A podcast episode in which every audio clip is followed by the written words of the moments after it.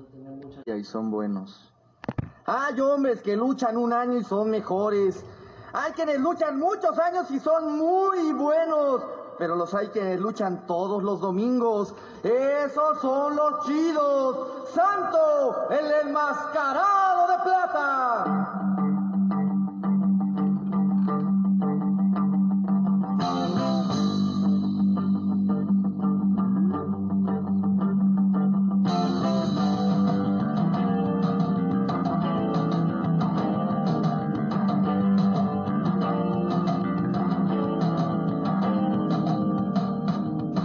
Nació en Mertulancingo un veintitrés de septiembre. Nació de muy buena mata con el santo por nombre enmascarado de plata. Héroe de carne y hueso, defensor de los buenos, que a las mujeres vampiros, hombres lobos y enanos él solito hizo menos. ¡Hey! Era de local, era de local, era de local el santo.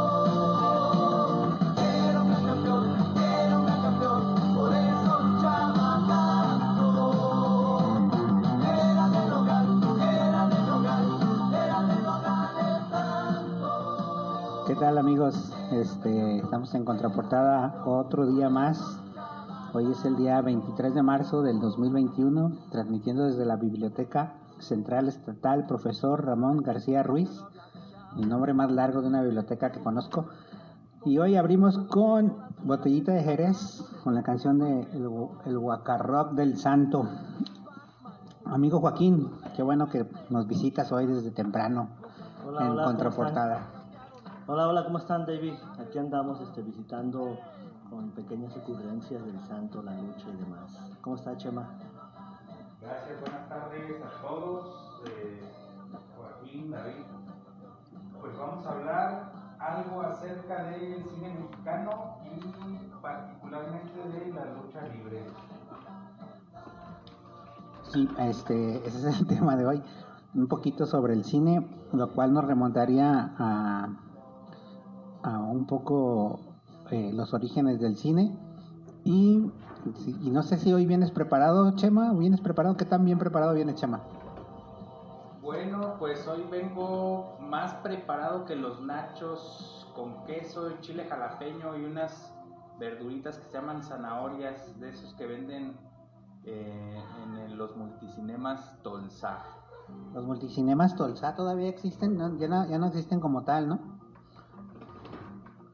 Sí, ya no, ya no, ya son, ya es un Cinépolis, ¿no? Es un Cinépolis, no, bueno, yo tengo mucho tiempo que no voy por allá, pero buenos recuerdos de ese, de ese multicinema. ¿Cómo ve, maestro Joaquín? No, yo no vengo preparado, yo vengo preparado pero para comer esos nachos sabrosos que dice Chema, y aquí a ver qué, qué nos sale en Contraportada. A ver, Chema, platícanos un poquito de lo que traes este, para ir arrancando. Ahorita tenemos un problema técnico con un micrófono que nos ha estado este, fallando. Nos hace falta equipo, pero ahí la llevamos. Pues mira, vamos a... Ahora sí que, como dicen los de las cinco de febrero, vamos por partes. Eh, en mil ochocientos noventa y cinco llegó a México desde los Estados Unidos uno de los primeros kinetoscopios inventados por el mismísimo Edison. Y un año más tarde, por iniciativa del francés Gabriel Figueroa, se abrió en la capital la primera sala de proyecciones cinematográficas. El éxito inmediato que experimentó llevó a que varios inversionistas mexicanos se lanzaran a promoverlo. En aquellos primeros años, el séptimo arte bastante Eh, basaba, perdón, bastaba que el público vie, viese imágenes movilizadas, es decir, que estábamos hablando de mil ochocientos noventa y cinco, era, pues no sé, lo que conocemos como el cine mudo. Entonces el público solamente se, mm, se preocupaba o le bastaba pues el ver imágenes movilizadas y poco le importaba a su tema, como lo indicaron algunos de los primeros títulos, que se llamó riña de hombres en el Zócalo y rurales al galope. Esas eran las dos cintas que proyectaban en aquel entonces, lo que nos sitúa en el tiempo del porfiriato.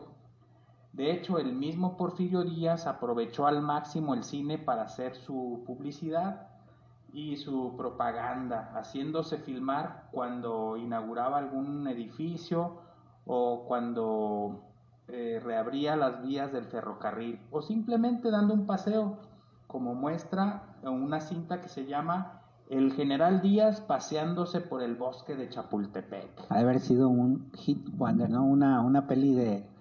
un blockbuster de verano, ¿no?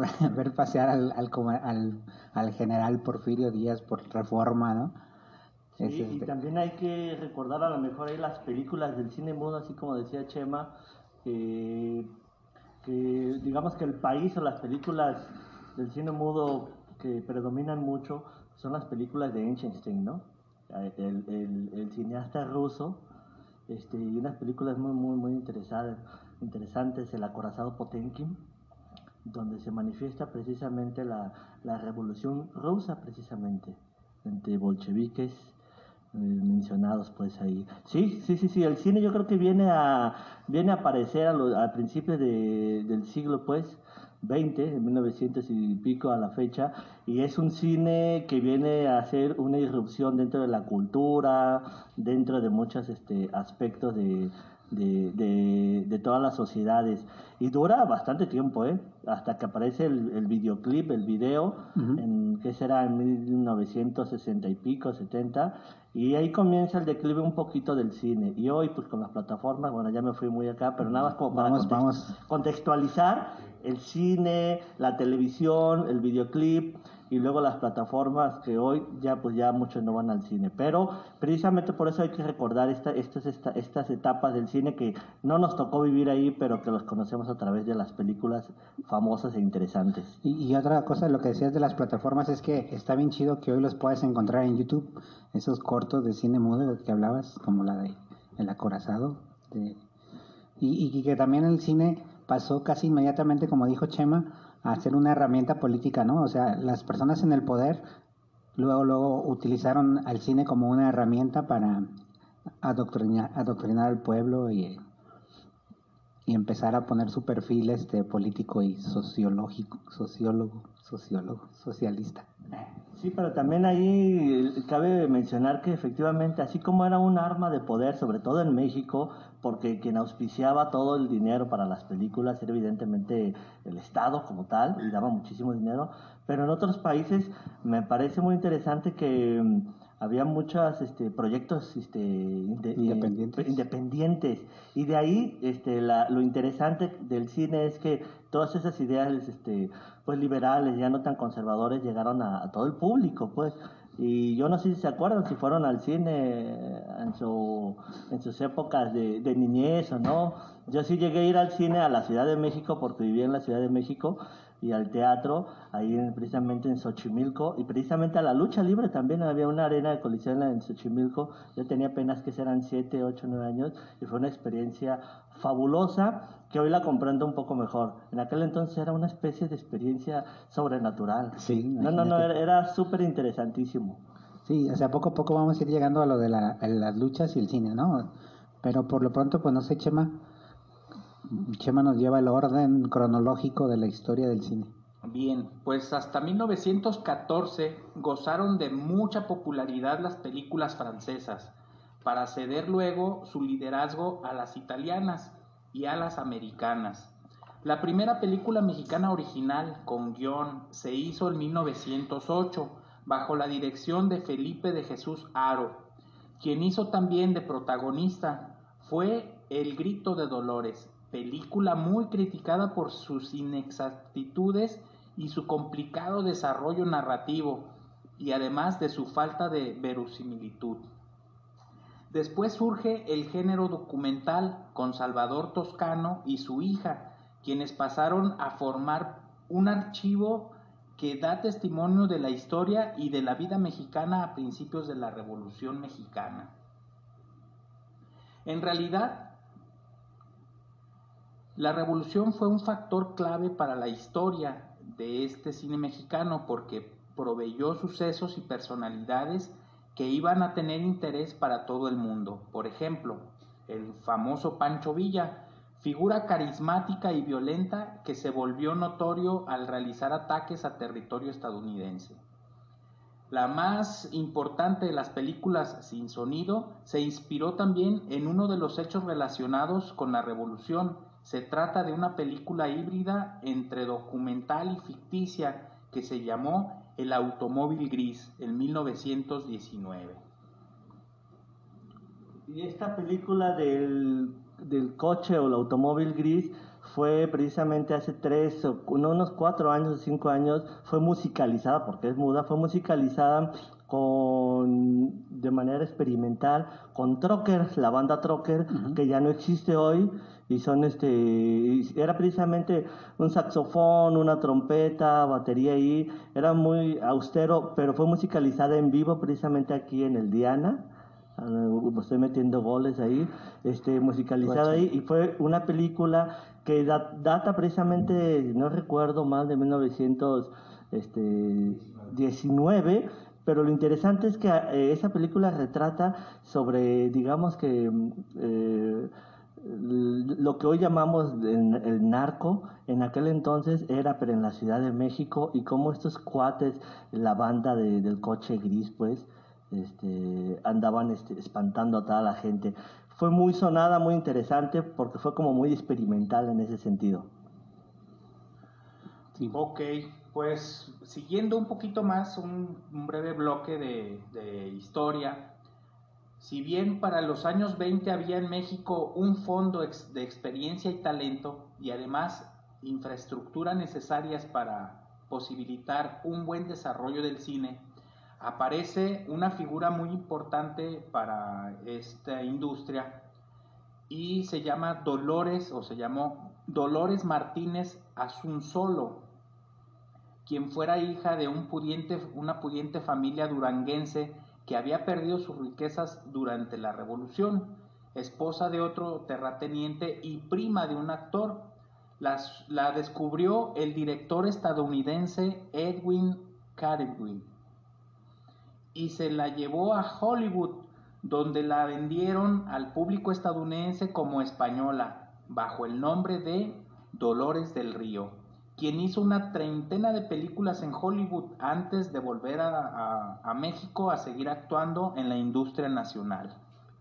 Bueno, vamos a, a darle un, un cortecito, el primero, y ahorita volvemos a Contraportada. Uno...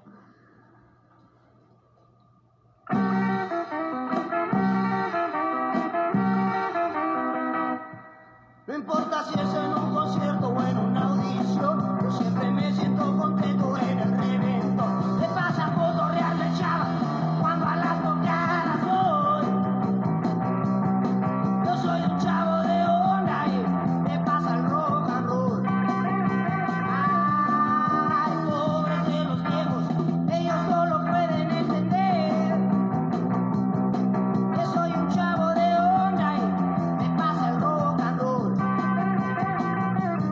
Me gusta oír a la guitarra cuando empieza a llorar. Me gusta oír la batería redoblar. Siento que el cuerpo se me enchina y que las piernas me empiezan a temblar. Uh, Yo soy un chavo de onda y me pasa el rock and roll. Ay, pobres de los viejos, ellos no lo pueden entender. Yo soy un chavo de onda. The Three Souls in My Mind, chavo de onda. Este, regresamos con esta cancioncita que, que es de los setentas, principios o finales de los setentas, no estoy seguro. Del Tri, bueno, Tri Souls in My Mind, que es el, pre- el, el antecesor de El Tri de Alex Lora, antes de que los bajara del barco a sus compas, se quedara con el grupo. Sí, y hablando precisamente de, de, de todos esos elementos de la cultura popular, que creo que es lo que, a lo que tenemos que aterrizar, ¿no? El cine mexicano como identidad, la lucha libre como identidad también, y, y, y todos estos grupos, pues el Tri y demás. Rodrigo González, ahí también está ahí un rockero urbano de la Ciudad de México, pero no era de la Ciudad de México, era de, si no más recuerdo...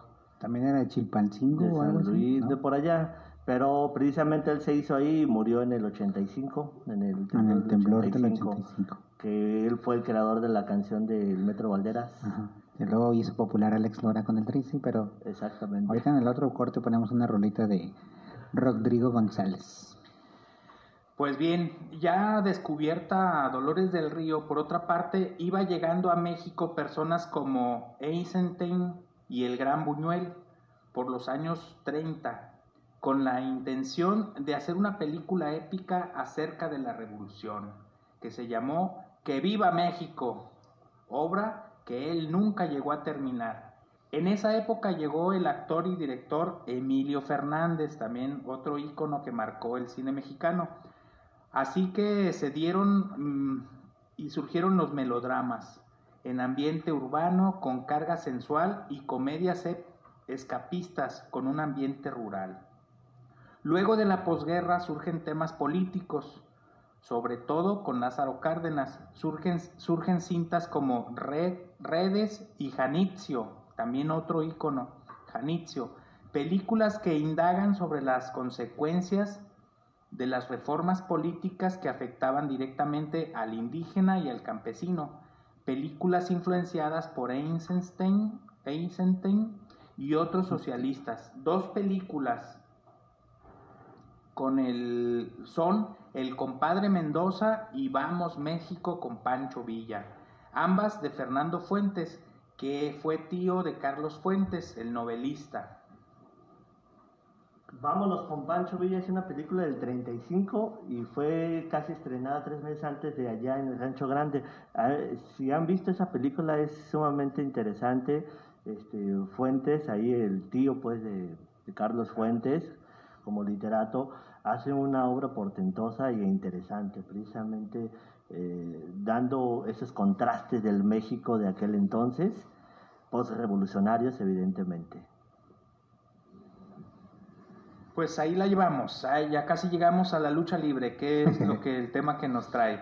El primer gran éxito del cine sonoro fue un melodrama basado en una novela sumamente popular en México, Santa, de Federico Gamboa, de mil novecientos treinta y uno, en donde se representan algunos de los futuros estereotipos del cine nacional, que son la mujer inocente caída frente a los que sirven, se sirven de ella, y los que tra- y lo- los que las tratan con actitud protectora y con propiedad. Cabe mencionar que en esta cinta aparece el famoso pianista veracruzano Agustín Lara. Después aparece una película simila- similar, La Mujer del Puerto, en mil novecientos treinta y tres. Con lo ya descrito tenemos los comienzos del melodrama. Con Allá en el Rancho Grande, en mil novecientos treinta y seis, de Fernando Fuentes, tenemos el primer gran éxito del género de la comedia ranchera, que llegan a la pantalla con corrales, cantinas, palenques, fiestas y bailes. En cuanto a los personajes, son estereotipados. Los famosos eh, hombres honrados, fuertes, orgullosos y fieles, frente a una mujer bella y virtuosa. Y también aparecen los sabios ancianos defensores de las tradiciones. Los tramas suelen ser algo superficiales y se basan generalmente en evitando así cualquier toque o carga política o social. Allá en el Rancho Grande de Gabriel Figueroa gana un galardón en el siguiente festival de en Venecia, lo que contribuye que el cine mexicano fuera haciéndose cada vez más conocido en el extranjero. Yo creo que hay que tener en cuenta muy bien este que el cine mexicano es sumamente interesante, eh, tiene una eh, época de oro, pero los elementos que se van dando en, en primera instancia, en los primeros veinte años, pues el cine mexicano tiene que retratar precisamente cómo era la vida en aquel entonces. Ese, ese, ese opuesto pues entre los hacendados y todavía el México rural, el México de, de la Revolución, donde pues este hay muchos pobres Pero las grandes ciudades, aunque ya hay evidentemente, todavía no se manifiesta pues todo este... El cine mexicano todavía está en esa etapa. Luego se va a gestar evidentemente lo que es este, la urbanidad, y el cine mexicano voltea a ver las nuevas realidades que se viven en las capitales como la Ciudad de México, Guadalajara, Monterrey, Tijuana, y en donde se presentan esa contradicción, esa oposición. Pero a estas películas ya están manifestando algo muy interesante, precisamente que es la contradicción de lo que es el ser mexicano. ¿Qué es ser mexicano? Entonces, por ejemplo, diríamos, ¿qué es ser tapatío? El tequila, el sombrero, pero no nomás es eso. Creo que hay otras cosas que hacen el tapatío. Y el cine es un instrumento muy interesante que retrata esa contradicción. Y por ejemplo, Carlos Monsiváis retrata mucho esa contradicción del, de, del, del urbanismo. Pero en esas películas que nos habla el maestro Chema, eh, todavía hay precisamente esa, esa problemática pues, pues revolucionaria. Bueno, yo nada más soy media cuchara, ¿eh? No soy maestro. Entre mil novecientos treinta y siete y mil novecientos treinta y nueve, la mitad de las películas hechas en México fueron comedias rancheras, con las que nacieron figuras como el gran Jorge Negrete, y más adelante Pedro Vargas, y eh, el famosísimo eh, Pedro Infante, ¿no? Y ya después pues viene la, la época de oro del cine mexicano, los años dorados. A lo largo de la, de la década de los años cuarenta, el cine mexicano vivió un esplendor. Ganaban gran relevancia en el ámbito internacional, tal como sucedió en mil novecientos cuarenta y seis, en el marco de la primera edición del Festival de Cannes, donde participó y obtuvo la Palma de Oro como la película, la película María Candelaria, en mil novecientos cuarenta y seis, bajo la dirección de Emilio Fernández y con la fotografía a cargo de Gabriel Figueroa. Además, ese mismo año fue fundada la Academia Mexicana de las Artes y Ciencias Cinematográficas, por sus siglas A M A C C, que a su vez creó el Premio Ariel con el propósito de reconocer los méritos de la cinematografía mexicana. La primera ceremonia de premiación se llevó a cabo el quince de mayo de mil novecientos cuarenta y siete. Ya, este, bueno, ahorita que se está hablando del cine y para ir entrando a, al tema, este, por ahí del mil novecientos veintidós el, el, el, la lucha libre empezó a, a tomar camino cuando un exteniente de la Revolución, eh, Salvador Lutteroth, considerado el padre de la lucha libre, crea la empresa mexicana de lucha libre que hoy conocemos como el Consejo Mundial de Lucha Libre. Este, dicha empresa celebra su primera función en mil novecientos treinta y tres. Entonces, de mil novecientos treinta y tres a esta fecha que, que está Chema platicándonos del cine, eh, la lucha libre empieza a tomar ya gran popularidad, ¿no? O sea, ya, ya, ya la gente lo empieza a tomar como un espectáculo digno de los mexicanos, por decir así, ¿no? Y es cuando empiezan transmisiones por televisión de, de, de la lucha libre mexicana, lo cual empieza a popularizarla y empieza a haber este acercamiento entre la lucha libre y el cine, que se va a dar hasta mil novecientos cincuenta y dos, cuando se filma la primera peli.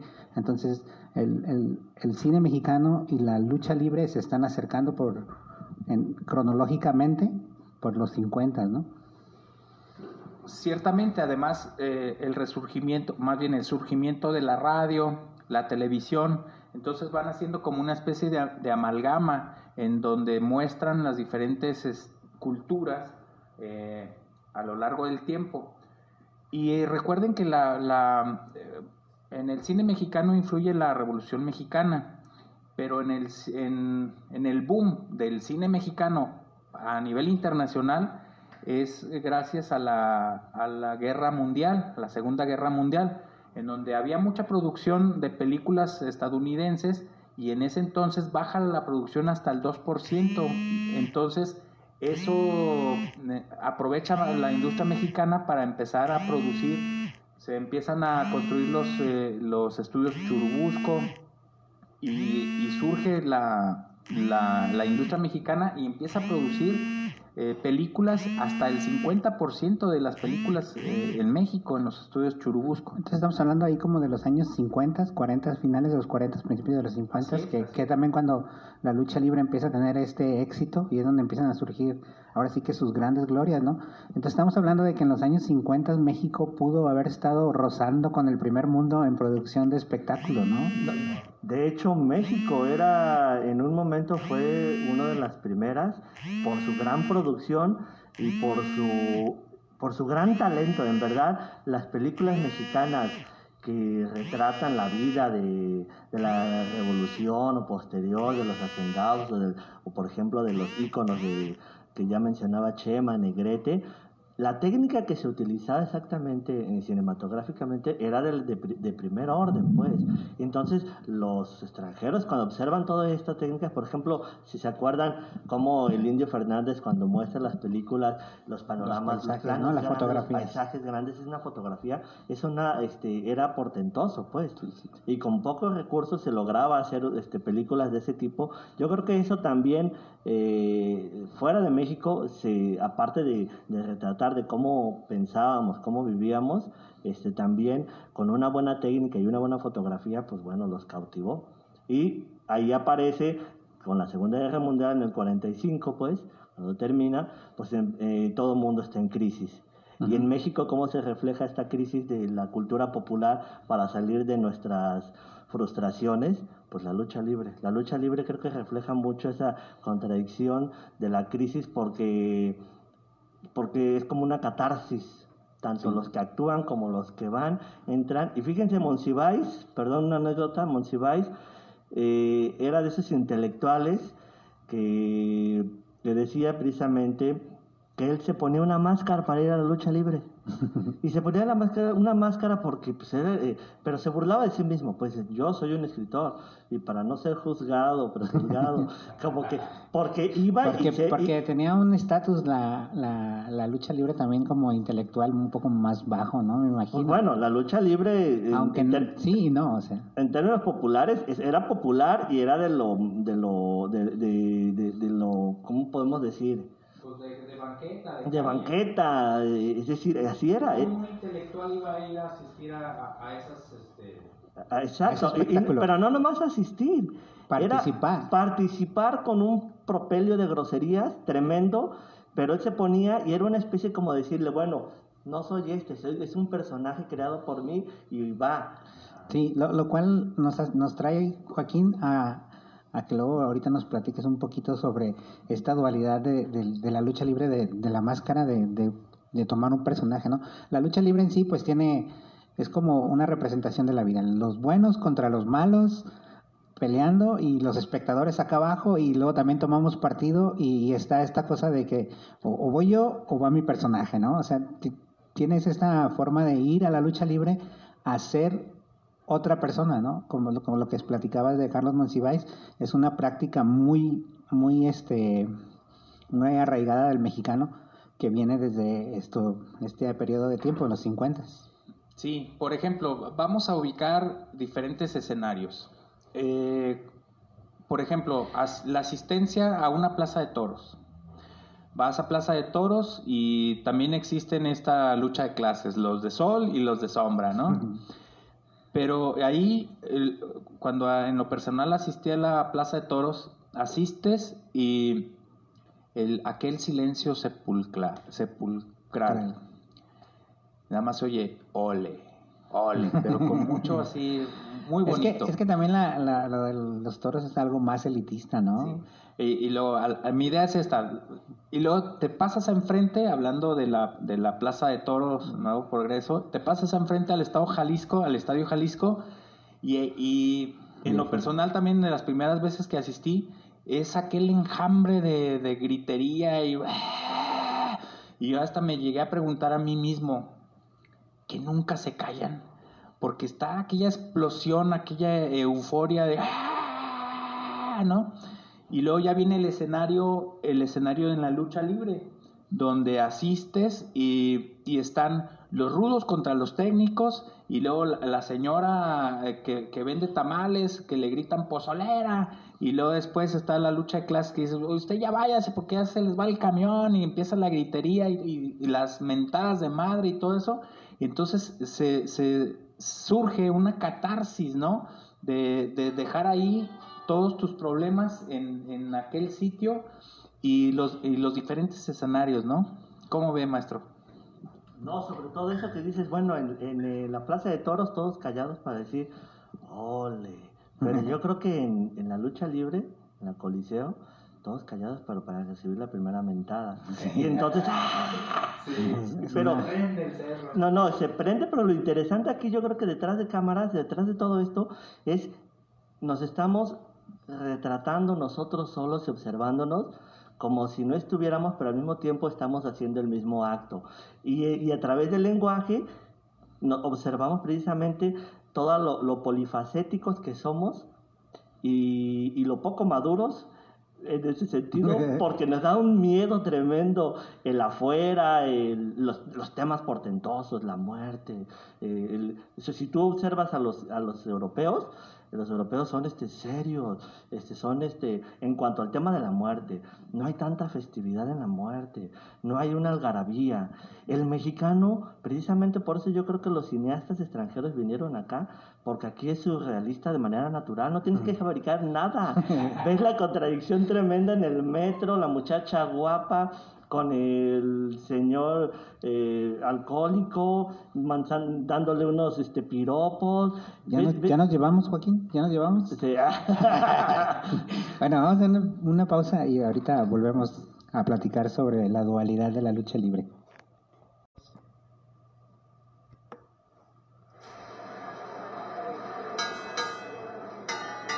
Respetable público, lucharán a dos de tres caídas sin límite de tiempo.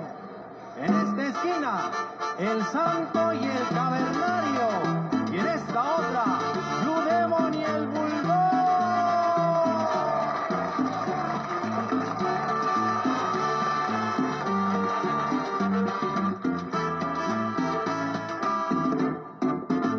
La arena estaba de bote en bote, la gente loca de la emoción.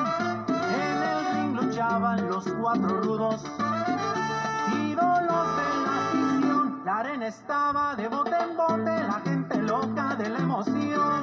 En el ring luchaban los cuatro rudos, ídolos de la afición. El Santo, el Cavernario, Demon y el Bulldog. El Santo, el Cavernario, Demon y el Bulldog. Y la gente comenzaba a gritar. Se tomaron, se tomaron muy en serio, amigo, estos de venir en la lucha libre. Ya los veo con su máscara, el maestro Joaquín con la de la Huracán Ramírez y, y Chema trae la del Rayo de Jalisco. Este, no sé por qué, no había necesidad de quitarse la ropa, amigos, pero esas mallitas no, no les van, pero bueno, bueno, les agradezco el, el interés y, y, y la este, seriedad que le ponen al programa. Bueno, pues es que eh, amerita, ¿no? Amerita. Y así apagamos, matamos dos pájaros de un tiro, eh, cu- cubrimos nuestra nariz y nuestra boca y aparte nuestro rostro, ¿verdad? Sí. El famoso Rayo de Jalisco. Yo tengo una foto por ahí con él. Ah, yo también, con el, con el hijo, porque ya el papá ya nos tocó. Ajá. Sí, sí, este, yo tuve la fortuna de, de, de trabajar ahí en la Arena Coliseo mucho tiempo y, y conocí varios luchadores. Oye, este maestro Joaquín, te decía hace ratito de de, de, de de ubicarnos en la época de los cincuenta, cuando la lucha estaba como apenas tomando una identidad.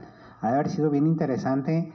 O sea, ahorita tú vas a la lucha libre y tú lo explicabas y Chema lo explicaba de que sabes cómo actuar, o sea, o sea, ir a... Pero cuando vas por primera vez a una función, que es lo que tú decías hace rato, que fuiste a la función de Xochimilco, o sea, sin saber cómo, cómo actuar, ¿no? O sea, por primera vez vas a un espectáculo de lucha libre y no solo tú, sino todo el público que está contigo, este, cómo se va creando la identidad de, güey, voy a gritar o, o qué hago, ¿no? Este, ¿entiendes? Son como, es como cuando vas a una fiesta y después de que pasó una hora y media y... Ajá. Que ya este, todos tomaron sus respectivas bebidas.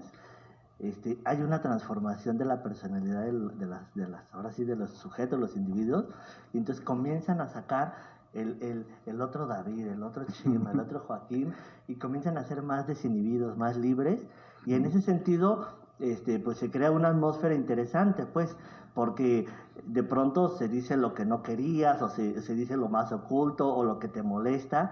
Ah, bueno, pues así algo pasa. Bueno, a mí me pareció, yo recuerdo esa época, eran ocho o nueve años tenía, este, era como en el ochenta y dos, ochenta y tres, y me llevaron unas amigas, ya ni me acuerdo, yo iba con unas muchachas, me acuerdo que iba con unas muchachas, me llevaron, y no, pues era algo interesantísimo, era como una fiesta, esa fiesta electrónica donde se apagan las luces y todos se transforman y todo es posible, y, y me decían las muchachas, pero tú no te espantes. No, pues yo estaba fascinado por, sí, sí. porque era una atmósfera muy interesante, sí, era una serie de, veías a la señora que normalmente vende las frutas y verduras en el mercado de Xochimilco, que yo iba seguido ahí, a la, la señora bien tranquilita con su rosario y todo, y ahí la veías transformado como un monstruo, pero no te caía mal, te daba mucha, y se decía, y se, qué, qué bello que, el, que haya un espacio donde las personas puedan sacar toda su frustración, y al salir, salen bien tranquilos unos con otros. Bien ligeritos. Bien ¿eh? ligeritos, sí, pero lo más equipaje. sorprendente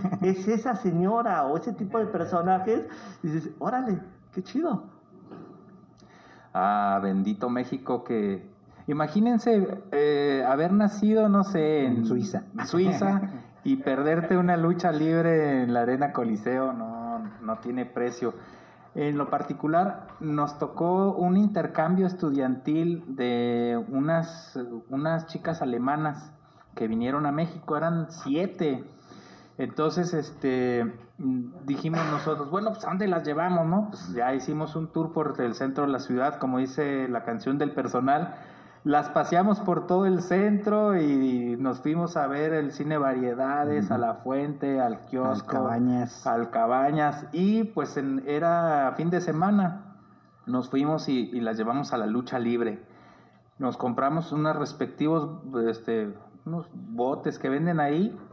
Y este, la sorpresa de las chicas fue cuando empezaron lo, la lucha, porque decían, es que sí se pegan de a de veras. Y yo, pues claro, es, es, es, es, es teatro, pero, pero es un deporte, es el deporte nacional. Y este, y empezaron a darse y se oían las cachetadas, ¿no? Y, y, y en ese, pues, no había tanta gente. Nos dieron la oportunidad de subirnos al cuadrilátero. Oh, está muy dura la lona, ¿eh? Con lo que ves en televisión, y dije, ah, ahorita me aviento de la tercera cuerda y wow, salí con un dolor de espalda. A la fecha, creo. A la fecha, sí. Sí, sí, hay, hay, esta, hay este mito de que nos hace creer que la lucha libre es falsa, ¿no? Pero o sea, yo por experiencia propia, así como tú, Chema, yo tuve la suerte de trabajar ahí, ver a entrenar a los luchadores. Son unos deportistas de alto rendimiento y, y entrenan, y entrenan, y entrenan, y se lesionan, y se lastiman para dar un espectáculo que, que luego no valoramos. O sea, bueno, sí lo valoramos los que nos gustan, ¿no? Este, pero, pero es verdad, cuando viene gente de, del extranjero, a mí también me ha tocado pasear extranjeros a, a, a la lucha libre. Es una sorpresa para ellos este todo el espectáculo, ¿no? O sea, desde que ya, desde que llegas a la lucha libre y están tomando la gente afuera sus caguamas, entras la fila, el, que te, te, te asignen un asiento y que empiezan a, a darte carrilla todos los mismos este, asistentes hasta que comienza la lucha en sí. Es una sorpresa para ellos muy muy especial, es muy folclórico, sí. Sí, sí, sí, ese folclore que es muy natural precisamente a, a nosotros los mexicanos, pues. Sí. Y, y precisamente en, en ese sentido podemos hablar, por ejemplo, de muchas frases. No sé si se acuerdan de algunas. Eh, ah, nada más antes de comenzar con las frases, creo yo que se fue perdiendo esa magia o se fue dudando de que era verdad lo de la lucha cuando la lucha libre se empezó a transmitir en la televisión. Ahí decías, es que, es, es que parece como que teatro, porque la televisión, eh, como es un medio mm. que te transmite, y tú lo ves y dices, no, no es cierto, esto no, sí. Pero cuando vas... Sí, y, es que la televisión lo, lo demerita mucho, ¿no? Lo... lo, lo, lo, lo demerita. Sí, lo demerita. De hecho, ahorita ya no es, desafortunadamente, ya no es un... un deporte o una, este, una dinámica que sea de masas. Ya ha bajado Ajá. muchísimo.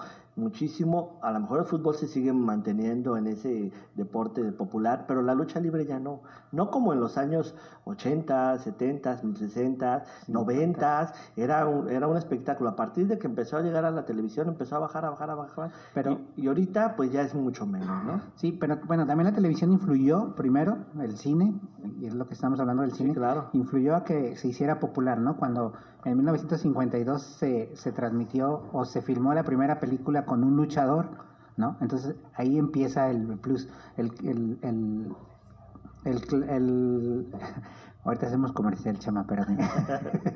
El, entonces, el, el gran boom vino cuando El Santo era un luchador popular y, y migró al cine, eh, y, y que sus primeras películas, de hecho, ni fueron mexicanas, fueron cubanas grabadas en La Habana, un año antes de la Revolución Cubana, por cierto. Y él grabó más de cincuenta películas, lo cual catapultó al cine, al, a la lucha, la popularizó, ¿no? Entonces ya también las transmisiones en televisión no eran lo mismo que son hoy, ¿no? Con diez cámaras y... ¿entiendes? Antes era una sola cámara fija y veías un narrador muy serio y...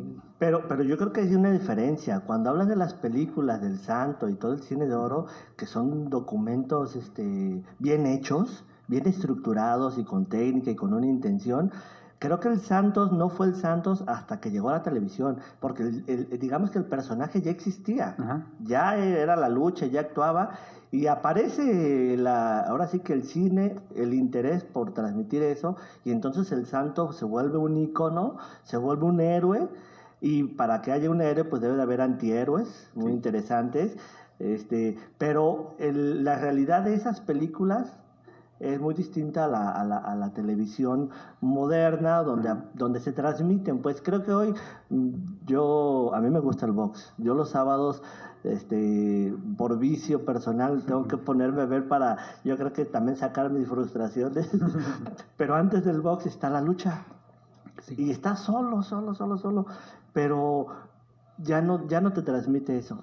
Ya no, pues también ya no, ya no existen los personajes estos que, sí, que existían antes, ¿no?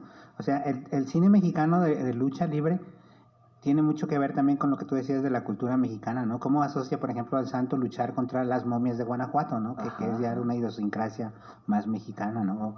Y los villanos más mexicanizados. Y entonces, a, ayer nos platicabas tú una anécdota de cómo los europeos veían el cine de lucha, ¿no? Como algo serio... Como...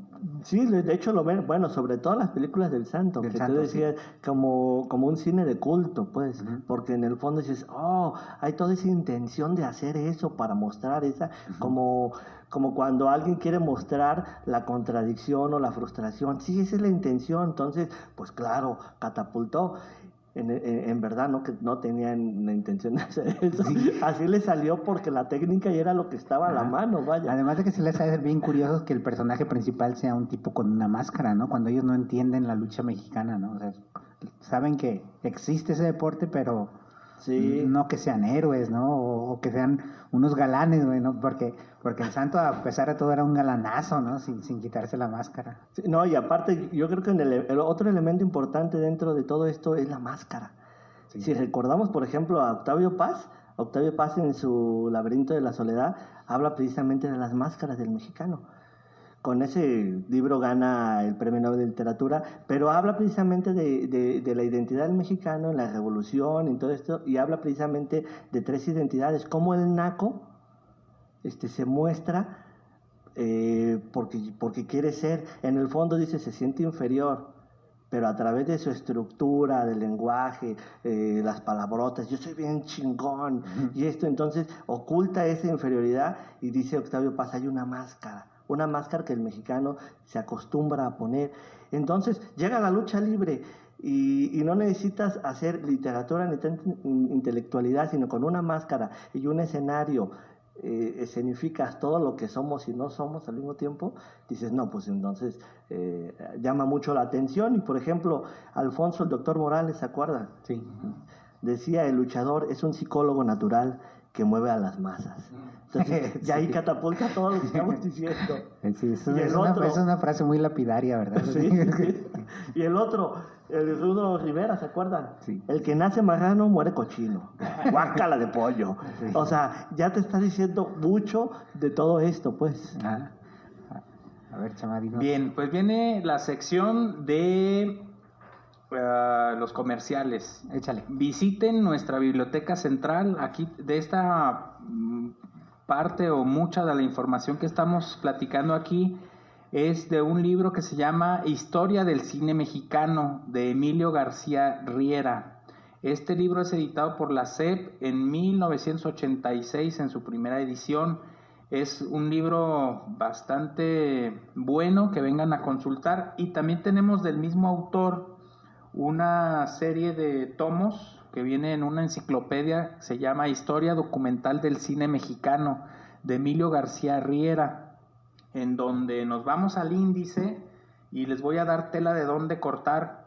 Por ejemplo, viene Santo contra los asesinos de otros mundos, Santo contra los jinetes del terror, Santo mmm, en la venganza de las mujeres vampiro, Santo, santo con la, contra la hija de Frankenstein, Santo contra la mafia del vicio, y así sucesivamente, donde, donde el santo pues es un héroe nacional que no nada más lucha contra el crimen, contra las momias, contra Frankenstein, sino contra seres de otros mundos. O sea, uh-huh. Qué adelantado estaba, ¿no? Y, y, y la corrupción y esto. Ahorita que mencionaste la peli, antes de que se me olvide, de Santo contra las mujeres vampiros, fue, fue una peli que quisieron hacer como tipo erótica, ¿no? Es una peli que, que, que en la versión original, sí, que en la versión original las vampiras salen topless, ¿no? Y esto para el cine de ese tiempo era como, porque el santo a final de cuentas era un luchador ídolo de los niños, ¿no? Sí, sí, sí. Y querían cambiarle el perfil, o sea, hasta eso llegó el santo. No soy más que un fiel servidor de la justicia y el bien. ¿Quién lo dijo? Pues el santo. El santo. Fabián el Gitano. A lo mejor no tengo lo que yo quiero, pero sí quiero lo que tengo. Franz Kafka. En tu lucha contra el resto del mundo, te aconsejo que te pongas del lado del resto del mundo. Frase popular. Para ser luchador, primero hay que parecerlo. Sí. O sea, toda una tradición, cultura y mitología ahí de, de lo que es ser mexicano. Sí, este, ¿qué se necesitará para ser luchador? O sea, aparte de ser, pues, las ganas, ¿no? Pero, pero idearte un personaje y... Porque imagino que un luchador ha de tener su vida aparte, ¿no? O sea, no, no, no creo que hoy en día un luchador viva como el santo vivía veinticuatro horas en el personaje. No, y aparte, cómo retrataban a los héroes, ¿no? Con, con sus cor- coches este, deportivos. Sí, un jaguar con, con la capa volando ahí por los aires. Eh, a tu pregunta, yo creo que la falta de dinero eso haría ser un luchador. ¿Recuerdan la película de Tintán, donde le faltaba dinero y decía un cartel ahí, gánele, gánele en, la, en una caída o aguántele veinte minutos al luchador, no sé, tanto. fulano de tal? Y dice, pues voy, ¿no? Y, y ya se daba de catorrazos contra el luchador y se ganaba sus dineros. Entonces, eh, es toda una... una... alegoría esto de la lucha libre. Recuerdo en la primaria, por ejemplo, los famosos álbum de coleccionables eh, de estampitas, en donde llegaba un señor con un micrófono estridente afuera de la escuela a la salida y empezaban a vender los, los famosos álbums, y te vendían las, las cartitas aparte, unos sobrecitos a peso, a cincuenta centavos, no sé, de aquel uh-huh. tiempo, y eran coleccionables hasta la fecha, ¿no? Es un, es un cohete conseguirlos. Sí, hoy en día ese álbum es un artículo de mucho valor para los coleccionistas, encontrarlo, porque las, las estampitas te las vendían en planillas que tú recortabas, ¿no? Entonces, encontrar una planilla original de ese tiempo sin recortar es algo valioso. O sea, nombres, nombres, a ver. ¿Nombres de luchadores? Nombres de luchadores. Si tú fueras un luchador maestro como Chema, ¿qué, qué te llamarías? No sé, no se me ocurre nada. El bibliotecario asesino. Sería, no sé, Biblioman. No, oye, es, es que la lucha representa, representa bastantes cosas, y, y, y esto del, de la dualidad de los personajes a mí se me hace súper fascinante, ¿no? O sea, el tipo... es un mecánico toda la semana, pero, pero el domingo es un ídolo, un idolazo, ¿no? Un, un, una persona que todos idolatran, quieren tomarse fotos con él. Sí, sí, o lo contrario, tú ves en la televisión o ves a la, vas a la arena y ves a la mujer luchadora, dices, ah, qué chido está, y no, y se pega, y qué fuerte, y una de mi héroe. Y a la vuelta de la esquina me tocó, me tocó darle clases en prepa, que, que iba como alumna, y dije, ah, es ella. O sea, dice, mira la héroe que está haciendo otra, o, o, otro elemento en su vida también de, de, de mucho valor, pues. Ajá. Entonces, esos héroes yo creo que son muy necesarios para cualquier cultura, y en nuestra idiosincrasia, pues, el mexicano, pues, buscamos muchos héroes. En aquel entonces el santo, antes el calimán, eh, pero, y hoy, ¿cuáles son nuestros héroes, no? Ahora que... Ricardo Anaya diciéndonos que no, que no compremos caguamitas. Perdón. ¿Cómo dice Chema? Aquella frase célebre? Eh, hay unos que luchan toda su vida, hay otros que luchan un tiempo. No me la sé muy bien, pero hay otros que luchan todos los domingos. Esos son los chidos. Y luego ya empieza el santo, el cavernario, Blue Demon, el Bulldog, eh, el Huracán Ramírez, la, eh, la Huracarrana. Sí, las llaves, este, las llaves, las técnicas. Las llaves y contrallaves, porque a final de cuentas el, el espectáculo era, pues, la lucha, un tipo de lucha grecorromana, o sea, era un deporte que luego lo, los mismos luchadores fueron dándole este una calidad diferente, ¿no? Con los colores, con los nombres, con, o sea, lo fuimos y, y ahora sí que poniéndole nuestra identidad.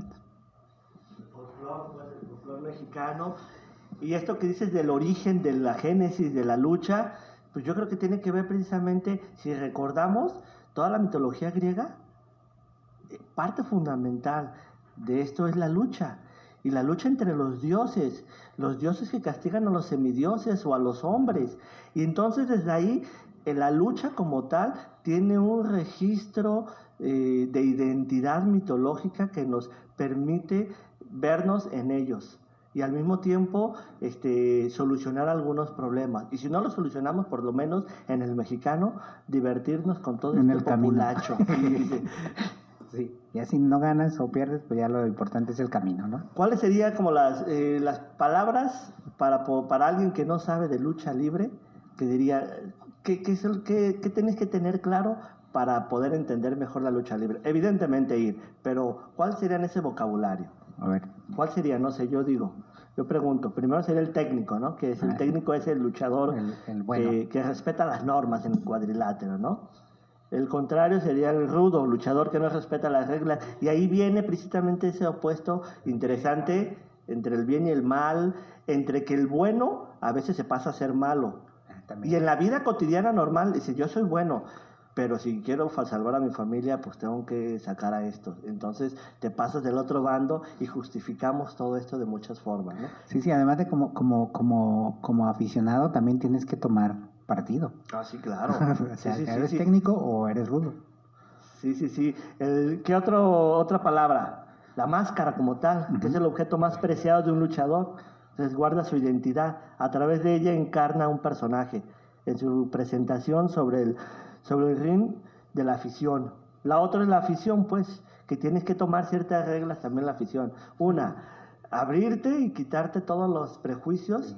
para poder vivir la experiencia. Si no quieres finalmente hablar, vivir la experiencia y decir, ah, es decir, disfrutarlo, pues, porque al final de cuentas, ahí está, estamos Bien, todos. Voy a hacer un paréntesis aquí. Fíjate, cuando, cuando yo tengo, pues, varios amigos y, y un amigo muy serio, muy serio, ¿no?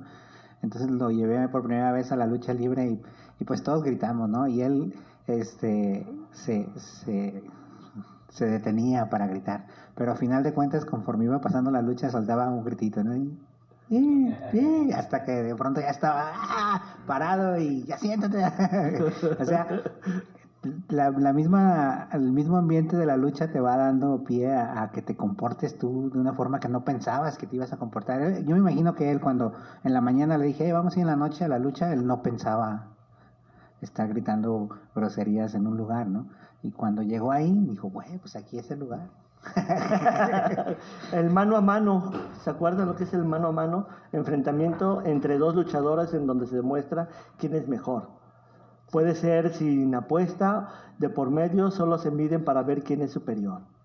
Y así sucesivamente, pues podemos detenernos en, en, en el análisis del lenguaje y en las frases populares, y nos dice mucho de nosotros mismos, pues. Pero es como un sociodrama, ¿no? Una especie, cuando vas a la lucha, al final, si lo hiciste bien, descansas. Sí. Bueno, vamos a, a una pausa y ahorita regresamos ya para despedirnos de este entretenido programa de Contraportada.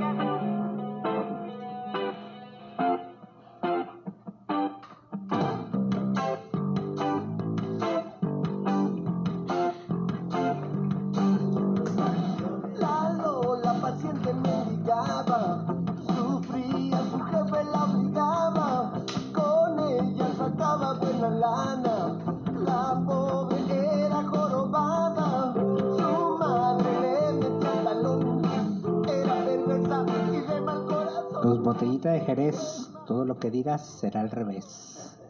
Este, pues no sé, vamos llegando al final de Contraportada. No sé si tienen algo más que agregar. Bueno, y sí, este, el, el, la, la lucha libre da para, para mucho, no solo, no solo por lo de la, el cine y esto, sino también da como para el arte y, y la contracultura, ¿no? O sea, hay, hay, hay alrededor de la lucha libre una cultura aparte, una subcultura muy chida, ¿no? De, de, de playeras, de, de obras de arte, murales, que, que hace de, de, de la lucha libre ahora sí que algo muy popular, ¿no? O sea, lo, lo, lo encamina hacia algo que no creo que vaya a acabarse pronto, ¿no? Sí, fíjate que estoy recordando que ayer me platicabas cuando estábamos preparando el tema de este señor que que invirtió mucho dinero en la lucha libre. Cuéntanos uh, para después yo hacer mi comentario del Ajá, señor sí. que se ganó la lotería. No, Salvador Lutteroth, el Salvador Salvador Lutteroth, Salvador Lutteroth, este era un fanático de la lucha grecorromana y se y, y se ganó la lotería y quiso invertirse en un espectáculo, entonces viajó hacia Texas. Yo te había dicho ayer que he viajado a Europa, pero no fue a Texas, donde vio el espectáculo del wrestling, ¿no? En Estados Unidos, y dijo que me gusta eso para México, y lo trajo a México. Y entonces las primeras funciones de lucha libre en México fueron de norteameric- luchadores norteamericanos, pero pues no contaba con que con la astucia de los mexicanos, no, pues de que los luchadores mexicanos cuando le, cuando vieron eso y empezaron a luchar, o sea, a, a un luchador mexicano le empezó a poner su, de lo que hemos estado hablando, su identidad, su, su mexicanismo a la lucha libre, que hizo un espectáculo maravilloso. Entonces él se ganó la, con, con ganarse la lotería, pues le invirtió en las arenas coliseos que hay hoy en día en todo México, la arena, la Arena México, la Arena Coliseo de Guadalajara, la Arena Coliseo de la Ciudad de México, porque hay otra, y en eso invirtió su pa- patrimonio. Bueno, quería que, que intervinieras con tu comentario, porque en el caso de Guillermo del Toro, su papá también se ganó tres veces la lotería. Ándale. Sí, entonces este, tiene ahí el eje común, ¿no? El papá de Guillermo del Toro. Y Guillermo del Toro, pues es uno de los máximos exponentes o cineastas de ahora en la actualidad, ¿no? En México. Y cuando le preguntaron aquella, aquella famosa pregunta, le hicieron aquella famosa pregunta que cómo se le ocurría todo esto en las películas, y qué dijo, porque soy mexicano. La idiosincrasia, ¿no? Nuestro Joaquín, una conclusión que tengas para ya irnos a trabajar a la biblioteca, porque los usuarios nos esperan. Sí, hay fila, hay fila. Está lleno, ¿eh? Vieron en el quad la fila para el coronavirus, para la vacuna, ah, igual, aquí está doble, doble. Sí, sobre todo porque vienen por los libros de Carlos Monsiváis. Así que hay una serie de libros de Carlitos Monsiváis los mil y un velorios, y uno muy interesante, que seguramente lo voy a comenzar a leer, Los rituales del caos. Monsiváis hacía muchas cosas, y Octavio Paz, por ejemplo, decía que, que había muchos géneros en la literatura. Poesía, novela, y después de todos esos, Monsiváis. Lo que quería decir es que, pues es que no, no, no lo encajonaba, sino que era muy polifacético. Hacía crónicas, hacía cuentos, hacía muchas cosas. Y este libro de Rituales del Caos retrata precisamente que nosotros los seres humanos somos ritualistas, pero todos los rituales del caos del Distrito Federal. Es decir, viajar en el metro, estar en Tepito, en el Zócalo, todo lo que implica esas contradicciones, este libro aquí está. Sí, además de la realidad, algo se opone a lo uniforme, son las crónicas urbanas de personajes y creencias. Así, por ejemplo, este auge de lo diverso admite la convivencia, divertida o resignada, contradictoria y complementaria, de Luis Miguel, el niño Fidencio, del Santo, El enmascarado de plata y el metro de Sting y los coleccionistas de pintura virreinal. Ahí se los dejo para que se vengan a visitar porque se los van a ganar, ¿eh? Sí. Los rituales del caos aquí están en la biblioteca. Carlos Monsiváis. Bien, pues entonces hasta aquí llegamos, Chema. Gracias. Gracias, maestro Joaquín. Nos vemos para hasta hasta regresando de vacaciones, ¿verdad, Chema? Sí, pues ya no son este necesarias, digo, merecidas, pero sí son muy necesarias. Nos vemos. Abur.